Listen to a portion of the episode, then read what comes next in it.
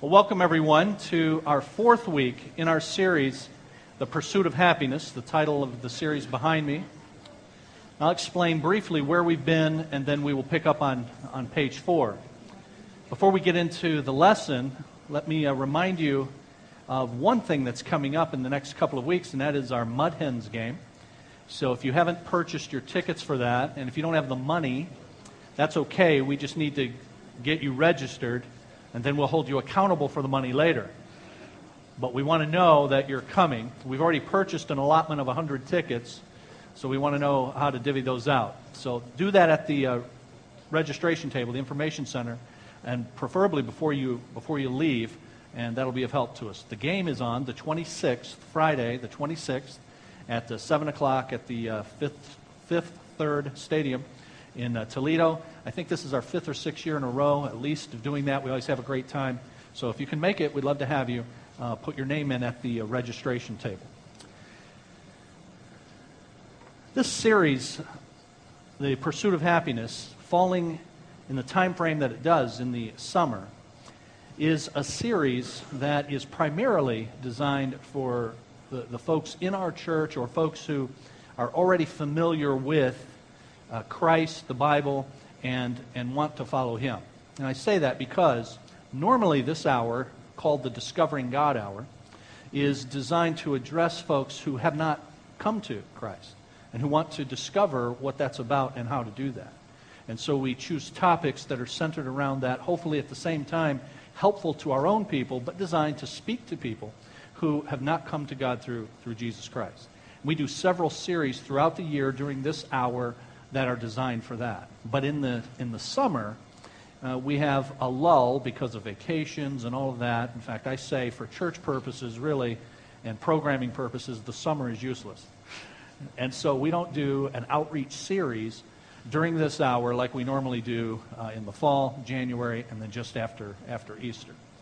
And so for those of you that are here and who wonder about this whole Christianity thing and are exploring that, we're delighted that you're here. If some of what we say is, is new to you or foreign to you, then please forgive that, pick up what you can, and please know that I'm available to speak to you anytime to try to address any questions that uh, might come up as you listen to what we're doing. But this series, Pursuit of Happiness, is designed to challenge those of us who profess the name of Christ, profess to be followers of Christ, in how it is that we align our lives around the mission that He has given to each of the, us. And so that's what we're pursuing and have been for three weeks now. This is our fourth, our fourth week.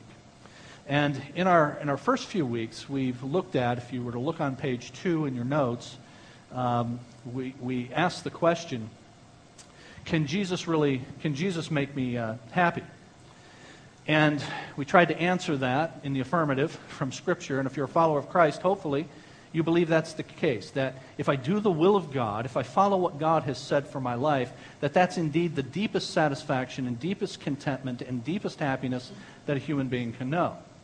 But unfortunately, because we still, even as followers of Jesus, have the vestiges of the sin nature, the Bible calls it, then we are still drawn away by the allurements of the world, and sometimes we wonder whether or not indeed Jesus can in fact make us happy.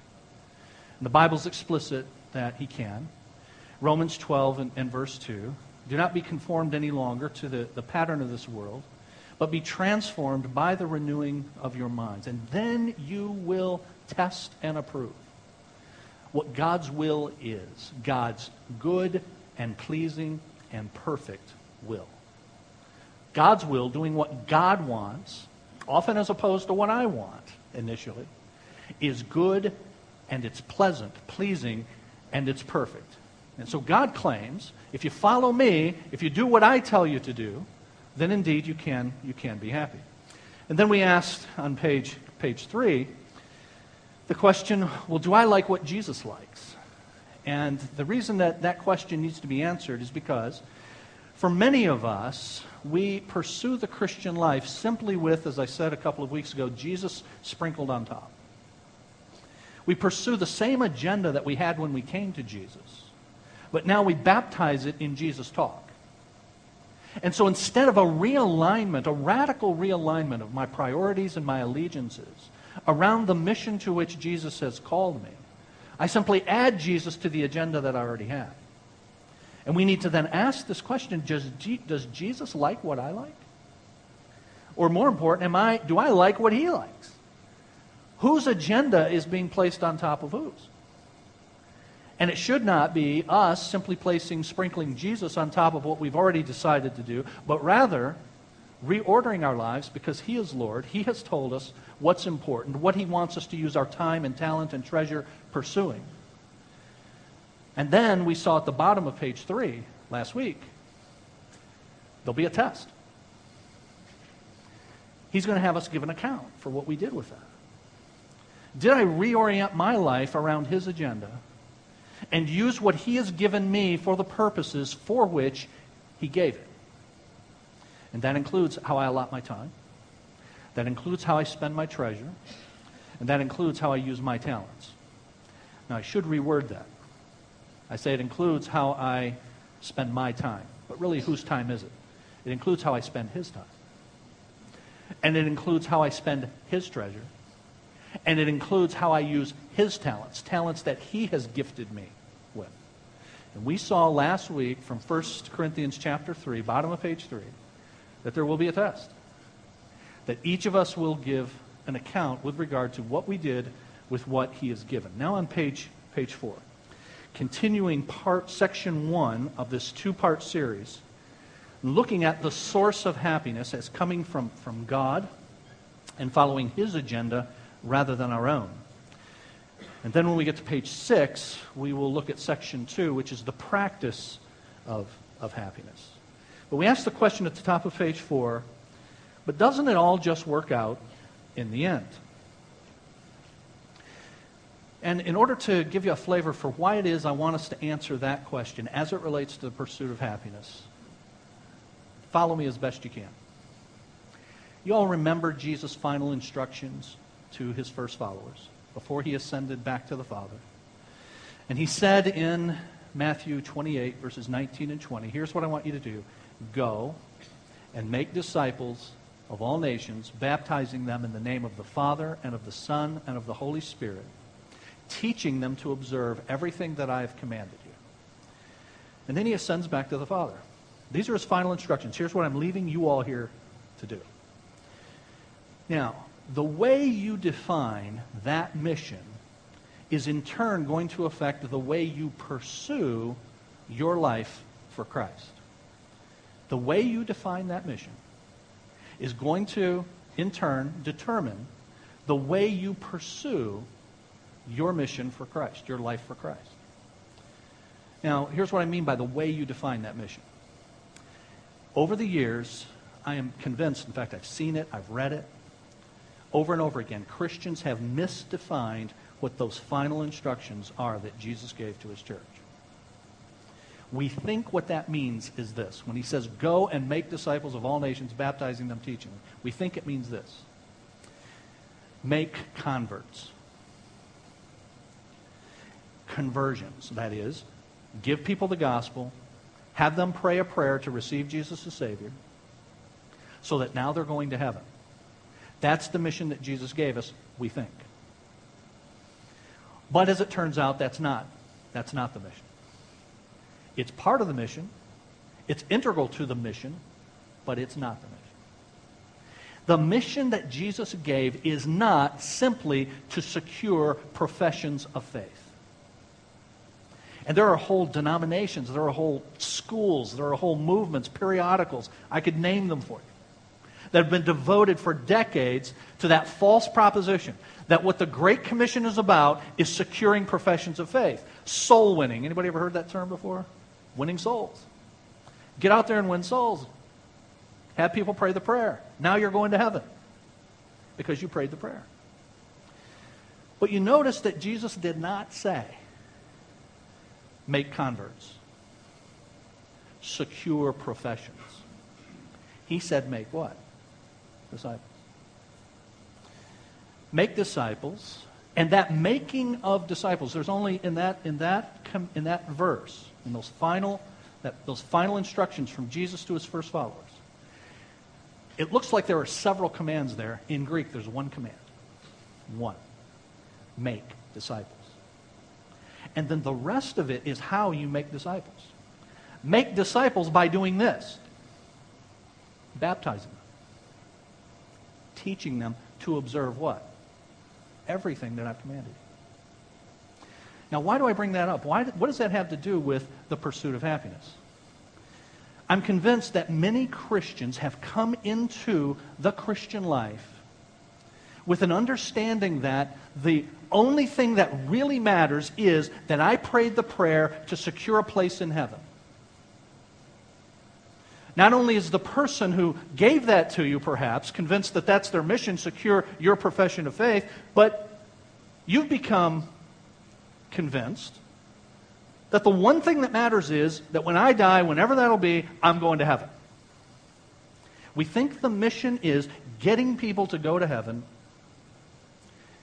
and we think our personal mission is, first of all, to make sure that we're going to heaven, and then try to help other people do that. And Jesus says, you know, there's stuff I want you to do before you get to heaven.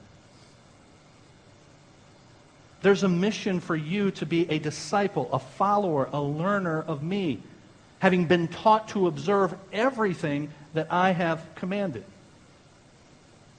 Inherent in that truncated approach to the mission, incomplete approach to the mission, is the idea that God's purpose for people on earth is to secure their salvation. That truncated, false, incomplete notion of the mission has underlying it the false notion that God's purpose is the salvation of people on earth. You say, you know, I think this is the first time I've ever heard you speak heresy, Brown. Because for some of you that may sound heretical, that God's purpose, God's purpose is not to see people go to heaven. Well, if it's not that, then what is it? And I just ask you to think about that for a moment. What is God's purpose? What's God's purpose now? What was it in the first part of your Bible, the Old Testament? What will it be in the future? What is God's purpose now and at all times? It's always been the same. Isn't it His glory? And when people come to Christ, that's one of the ways, a very important way, that He's glorified. To put it another way, professions or evangelism is an extremely important thing. The rest of the mission cannot be done without it. It's indispensable. It's integral to the mission.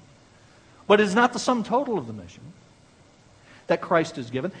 And it's certainly not the purpose that God has for people on earth is simply to see folks pray a prayer so that they know they're going to heaven. His purpose is and always has been His glory.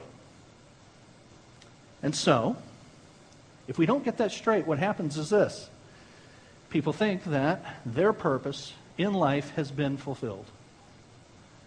If they have prayed the prayer and know they're going to heaven, and when they run into folks out in the highways and byways, they tell them how to pray the prayer.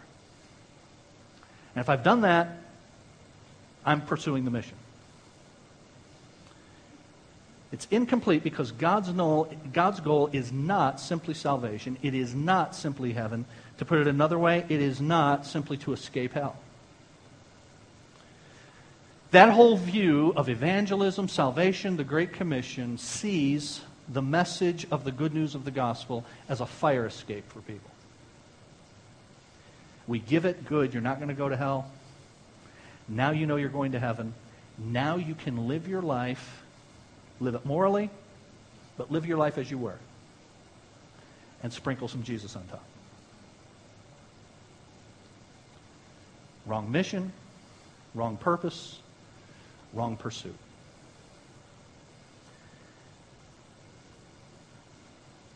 When we give people the gospel, which we must, and we tell them, when you respond to this, the gift of God is, Romans six twenty-three, the wages of sin is death, but the gift of God is eternal life through our Lord Jesus Christ. We say, He gives you eternal life as a gift. And so we think with this truncated gospel and this false purpose, We think that that means, okay, now I've got eternal life, which means I've got a ticket to heaven. You all heard me say last week that many of us want Jesus as our ticket to heaven, but not our map through life. But Jesus says, no, I'm not just your ticket to heaven, just getting your ticket punched.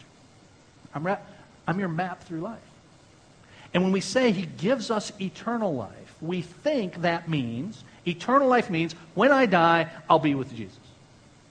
Well, it does mean that, but it means more than that, doesn't it? When does eternal life start? I mean, we know when it ends, never. But when do you get it? Do you get it after you die? You get it now. You have now eternal life. And eternal life is not just quantity or length. But eternal life in Scripture is not just quantity, but it is a quality of life. It's a different kind of life. It's the life of Jesus now, given to the individual at the point of conversion, that they begin living from that point on and will go indeed into eternity future. So it's not pray the prayer, I'm not going to, I'm now I'm not going to hell. Live as you were, at ease. Sprinkle some Jesus on top. Show up at church every now and then, especially if you have kids, because they need to know some of that Jesus stuff.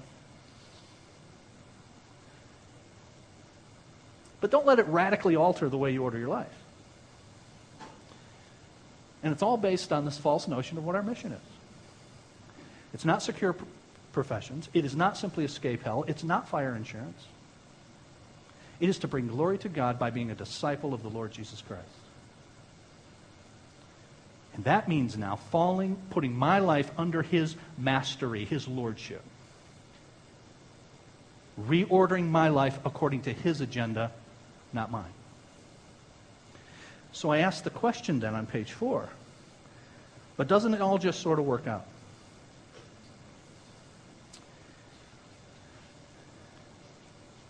Doesn't everything work together for good? You see the last verse I have listed in the middle of the page, Romans eight twenty-eight. All things work together for good. So I, why do I have to be intentionally engaged in thinking about and reordering stuff when, in fact, it's all going to work out anyway? It's all good. God works it out for it. So,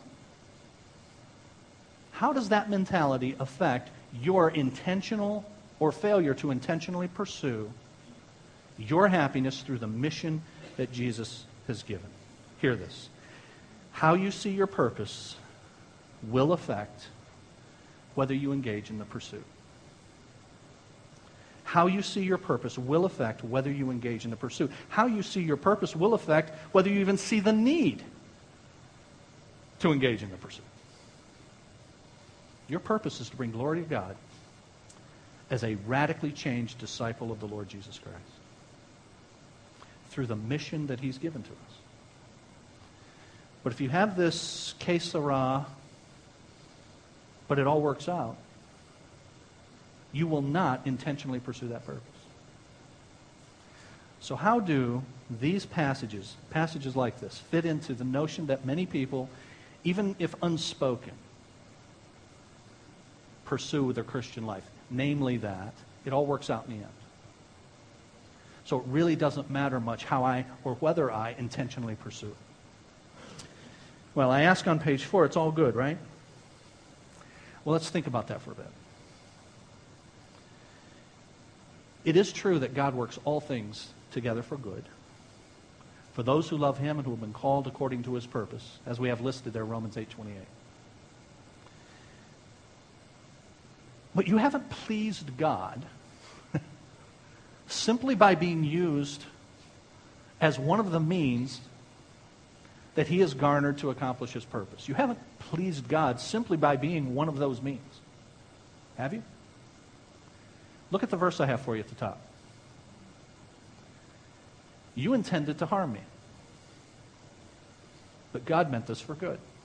You see that's Genesis chapter fifty and verse twenty. You all know that story? Started way back in Genesis chapter thirty-seven. It's about Joseph and his, his brothers. And how his brothers sold him into slavery, really left him for dead. assumed he had died. He was long out of their hair. And God providentially works through circumstances to bring a famine to the land such that the brothers have to go to Egypt, where in the fullness of time, in God's providence, Joseph has risen to prominence in, in Pharaoh's household. He's working one of, for one of Pharaoh's chief assistants, a fellow named Potiphar. And when they come for relief from the famine, who is it that's going to be distributing this food? None other than the long-lost brother. In Genesis, the book ends in chapter fifty. And that whole story concludes with that famous statement. Joseph saying to his brothers, "You intended to harm me, but God meant it for good." Now, do you all suppose that Joseph's brothers had a party celebrating the fact that they were used as God's instruments to bring Moses in, or to bring Joseph into prominence in Egypt? And all of this has worked out for good, all because of us. We pursued our selfish agenda, yea, sinful agenda. Lo and behold, God worked it out to His glory and for the good of His people. The saving of many souls, as a matter of fact, is what Joseph says. It all worked out, therefore what we did must be pleasing to God. Well, we're laughing because, of course, nothing could be further from the truth, right? See, because here's the thing. When we say it all works out, and God does, in His providence, in His sovereign providence, He moves all the chess pieces to work it out exactly as He has planned. We then want to look back and take credit for the outcome, even when we have not intentionally pursued that glory and that good. God still sovereignly accomplishes it, despite our disobedience. But you don't get any credit.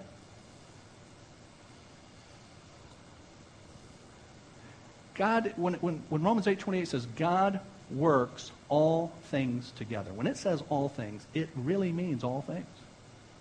Disobedience, sin, everything. He uses it all. But the people who are used in that process don't get credit for pleasing God, right? Do you remember in the Old Testament that God used a donkey to speak to His prophet? Remember that? Does the donkey get credit? The truth is, God's going to use you. The question, hear this, the question is, is, are you going to be intentionally used to please God? God used Joseph's brothers. God's going to use you and everybody else.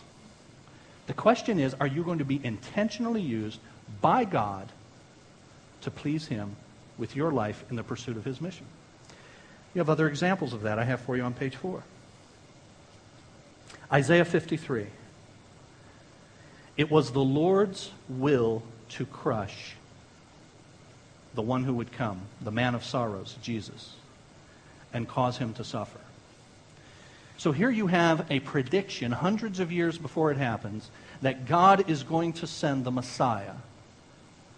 And it is the Lord's will, it is His plan for this to happen. He is going to crush Him, He is going to die for the sins of many. It's God's will that this happens, and God uses, in orchestrating that whole plan, a whole cast of characters, including people like Herod and Pontius Pilate. And in fact, notice Acts chapter two. Jesus was handed over by God's set purpose and foreknowledge to wicked men, who put Him to death by nailing Him to the cross. Notice they are what they are called. They're not called by these good guys, because they played a vital role in the drama of redemption. They all get credited for doing that. No, they're still wicked guys, even though God's working it all out. And in fact, some of them are named in Acts chapter four. Herod and Pontius Pilate conspired against your holy servant Jesus, whom you anointed. What did they do? They did what your power and will had decided beforehand should happen. Herod and Pontius Pilate don't get credit for pleasing God in the pursuit of His mission. Do that. And neither do you. unless you intentionally pursue with your life pleasing God in the pursuit of the mission to which He has called you. Taking comfort in the fact that it all works out in the end does not negate what we saw last week. We will all stand before the judgment seat of Christ to give an account for how we used what God has given us. Now, this truth should put to rest a bunch of things. One of them, I'll just give you one other and then we'll move on, is the pragmatism with which many Christians pursue church life. Here's what I mean by pragmatism. You know what I mean by that? The ends justify the means. Pragmatism. It's working, so it must be okay. Pragmatism is deadly to biblical ministry. Deadly. Because God doesn't want us to just do what works. God wants us to do what brings glory to Him. And what works, in the world's definition, may not bring glory to God. What gets a crowd into your church may look like it works, but it may not bring glory to God. Did you know that? But we have this pragmatic streak. And we say things like, well, Pastor, you shouldn't criticize the cussing pastor out in Seattle like you did in the first hour. I didn't mention his name, but I could. You shouldn't criticize those guys because God's using him. God used a donkey, didn't He? God uses everybody. The question isn't, is God going to use them? God's going to use everybody. You know, that really doesn't help. Pragmatism does not help. Because our pursuit is the glory of God, intentionally seeking to please Him in the mission to which He has called us. God will use you. The question is, will you be intentionally used of God to bring glory to Him? Doesn't it all work out in the end? Yeah. The question is, where will you be in God's eyes in terms of pleasing Him when you stand before Him? Now, page four again. Related to this, doesn't it all work out in the end? What kind of effort should I expend in the mission? The less I work, the more credit God gets, right? You say, does anybody really say that? Well, not exactly in those words, but that's the sentiment. There's, within evangelical Christianity, there has been, for well over one hundred years, a let go and let God mentality. Have you ever heard that? Let go and let God. Now, there's a sense in which that can be said and pursued properly. If you're taking the steering wheel of your life and you're pursuing your own agenda, then let go of the steering wheel, okay? But but God does not anywhere in Scripture teach that you're to be a passive passenger on the ve- on the on the vehicle that's taking you through through life. Rather, you're not you're to be an, an active participant in that. And so, contrary to what many people think, and sometimes well-meaning, because I've heard this from very well-meaning people, let go and let God. God did not call us to a passive life to let the Holy Spirit inflate the balloon that is you. And then when some of the Holy Spirit leaks out, you need to go to a conference. And they get pumped up again. I'm telling you, this is the way many people pursue the Christian life. I need a new conference. I need a new book. I need to go to camp. I need to get right. I get my balloon inflated. Over time, it deflates. I need to surrender it all to Jesus and let Him work in my life. But God calls us to act, now hear this, active participation with Him. Notice the passage that I have listed for you there, Colossians chapter one. I labor, struggling with all His energy, which so powerfully works in me. The word that is the word that's translated struggling is, here's the Greek word, agonizo. Now, what, what English word do we get from that? I agonize. I I labor, I work, and it's not just labor, it is hard labor. Active labor. But notice, it's his, it's his power working in me. So it is not, not God calling me to passivity. He is calling me to actively pursue the mission to which He has called me with my life, using the gifts and the time and the treasure that He's afforded me. But He still gets the credit because, as Paul says here, it is Him working in me. So, this is what Paul describes here in Colossians one twenty-nine is a fancy term called synergy or synergism. S Y N and then S Y N E R G Y, synergy. Synergism says that it is us participating with God in our lives to pursue His mission. Apart from Him working in us, nothing gets done. Apart from you, Jesus, John fifteen five, I'm the vine, you are the branches. Jesus says, apart from me, you can do nothing. Right? That's all true, but He's called us to be active participants in that, struggling, agonizing. Synergy. Working with the energy that He provides, His energy working in me, participating with Him in the work that He's accomplishing in my life and through me in the mission. Now, why is that so important to understand? The next page.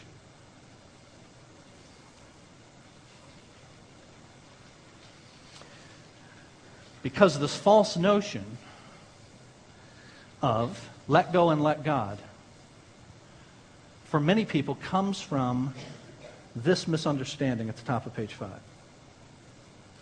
If I didn't work for my justification, then I shouldn't work for my sanctification either, right? Turns out to be wrong. So stay with me. We've got twelve minutes. I didn't work for my justification, so I shouldn't work for my sanctification. First, we may, need to make sure we know what those two things are, justification, sanctification. So what is justification? Justification is the legal declaration that you have been declared innocent before God. The legal declaration of you being innocent before God. So God the judge declares you innocent before Him, even though you're really guilty. Why does He do that? Because Jesus took your place. And so the righteousness of Jesus is applied to you. The death of Jesus is applied to you.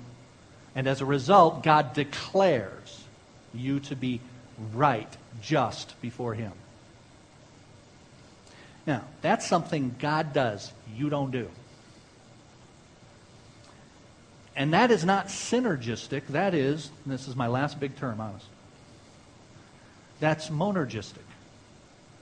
You know, what, what does mono mean? One. Synergy is, is together. Monergism is, is one. This is one, the energy, the work, the power of one.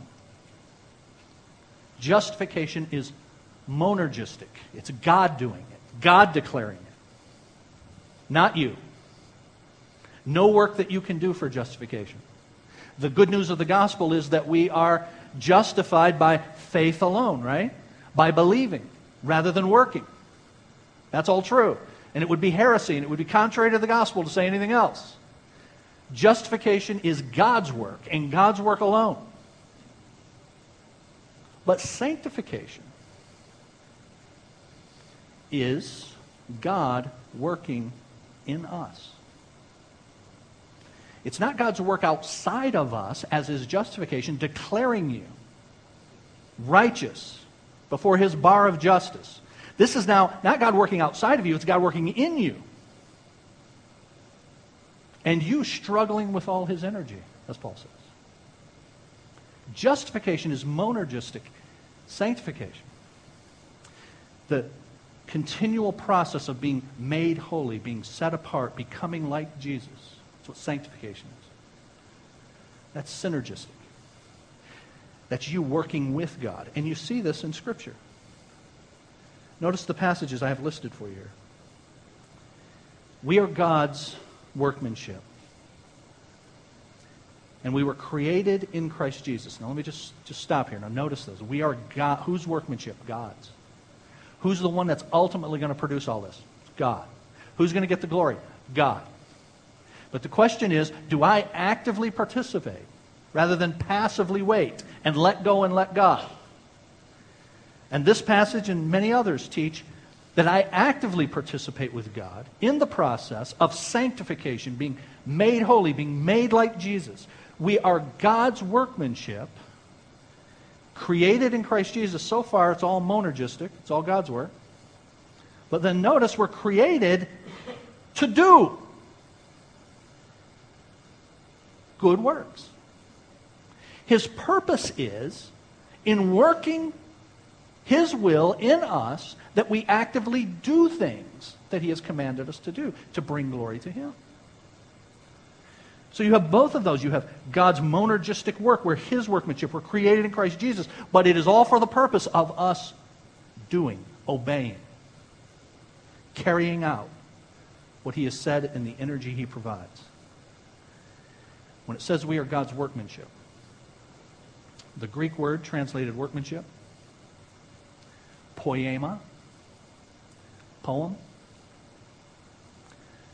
Sometimes some versions translate it tapestry, craftsmanship, work of art. We are God's tapestry, God's poem, God's work of art. He is at work actively in all of our circumstances, weaving the tapestry to make us like Jesus. What a beautiful thing. That includes all the junk in your background, all the struggles you have. We are God's work of art, but created to do. Further, Philippians chapter two. It is God who works. It is God who works in you, and then notice, to will and to act. Now, who is willing and acting? We're willing and acting because God is working in us to will, to choose, volitionally, to will, and then to act in our behavior according to His good purpose. Not passive. God is working in us. It's His energy. Apart from Him, we can do nothing. But it's Him working in us to actively obey Him and pursue the mission He's placed us here to accomplish. His good purpose. Now, Second Thessalonians chapter one, that I have listed there for you, Paul, who's written all these, these verses, in Ephesians two, Philippians two, and now First Thessalonians one, he's the one who wrote Romans eight. He puts all this together as to how it is now we can pray. If I'm somebody who's involved in this synergistic process with Almighty God, I can now pray in His will. I can now pray, Lord, accomplish, we ask you, accomplish this. Why?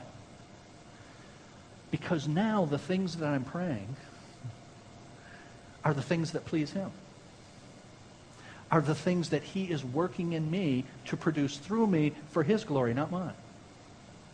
And so in First Thessalonians, excuse me, Second Thessalonians one, notice what, what Paul says. We pray for you, that our God may count you worthy of His calling, and that by His power He may fulfill every purpose of His. All right, I misread that on purpose. You guys see what that says? That is an incredible thing. That He may fulfill every good purpose of yours.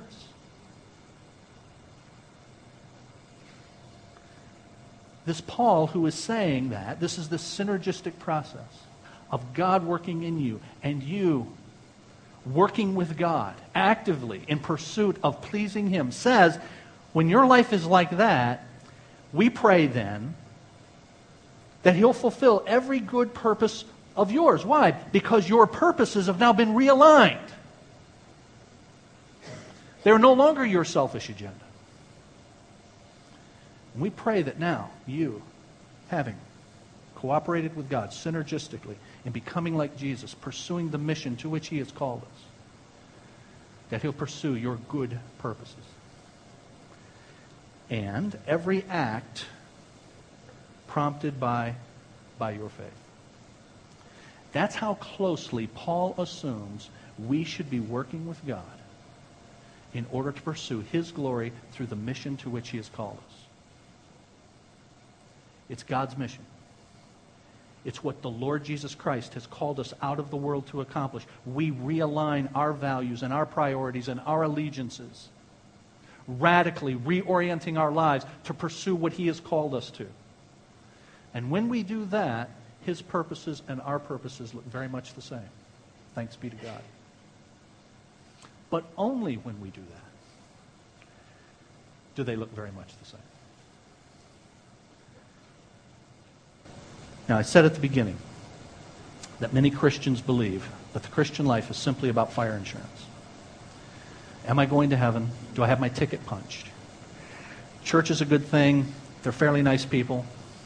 I should show up at church. Here we are. But the question is, isn't, do I show up at church?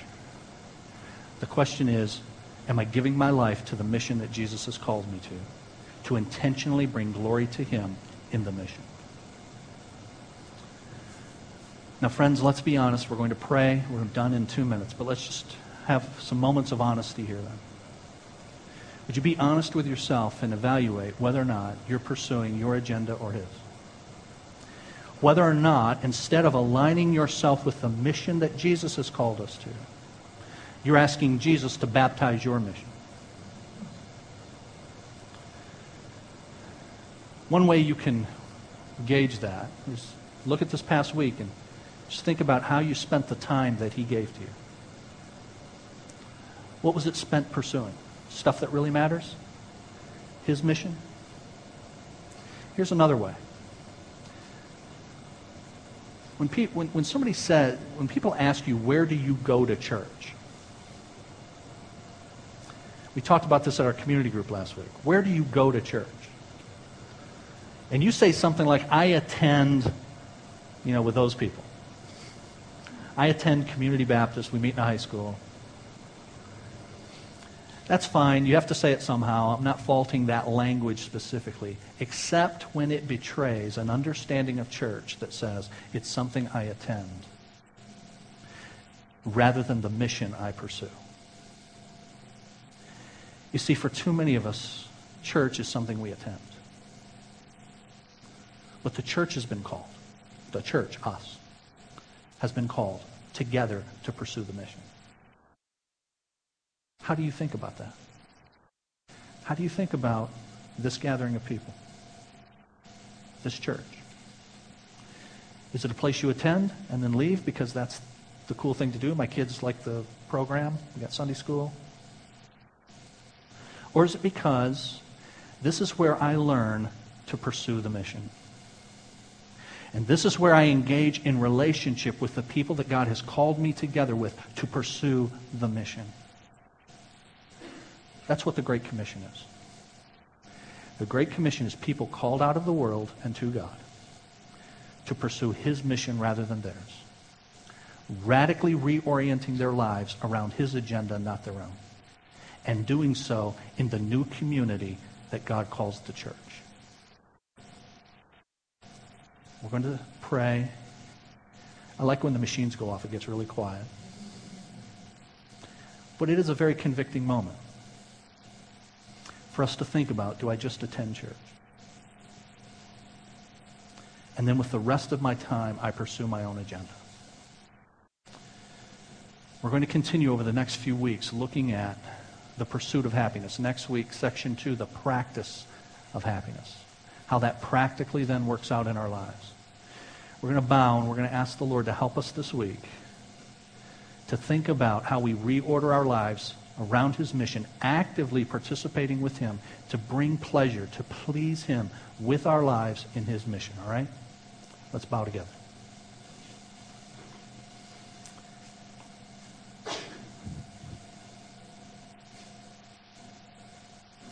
Father, we thank you for your church. It's your church. Your church is the people that you have called out. Literally, it's a called out group of people. Called out of the world. Called unto our God. Called to the lordship of Jesus. Called to reorder our lives under his mastery. Gladly doing so because we believe that this is the God who can fulfill our deepest desires. That this is what life was meant to be. And so we'll put away the lesser things of the world and we will prioritize the things to which you have called. You have called us to gather in community, together, to do this. To, in relationship with one another, encouraging and being encouraged, learning, and going on in, in growth in grace, we become more like Jesus. We aid each other in doing that as together, shoulder to shoulder, we use our gifts and abilities to pursue the mission. Lord, I pray that this has been convicting for other brothers and sisters as it has been for me. To think about how I use what you have been given and how I, how I seek to pursue the mission that you've called us to. Help us to be honest about the fact that so many of us as American Christians have replaced your mission and agenda with our own. And that church has become something that we attend, something that we go to, rather than an integral part of the mission that we pursue with our lives. I pray you'll help us this week to think about how we reorder our lives, reorder our values and our allegiances, and how we spend our money, and how we spend our time, and how we use the gifts or fail to use the gifts that you have given us. Grant us safety, Lord God, and bring us back next Lord's Day to learn at your feet yet again. We pray in the name of Jesus. Amen.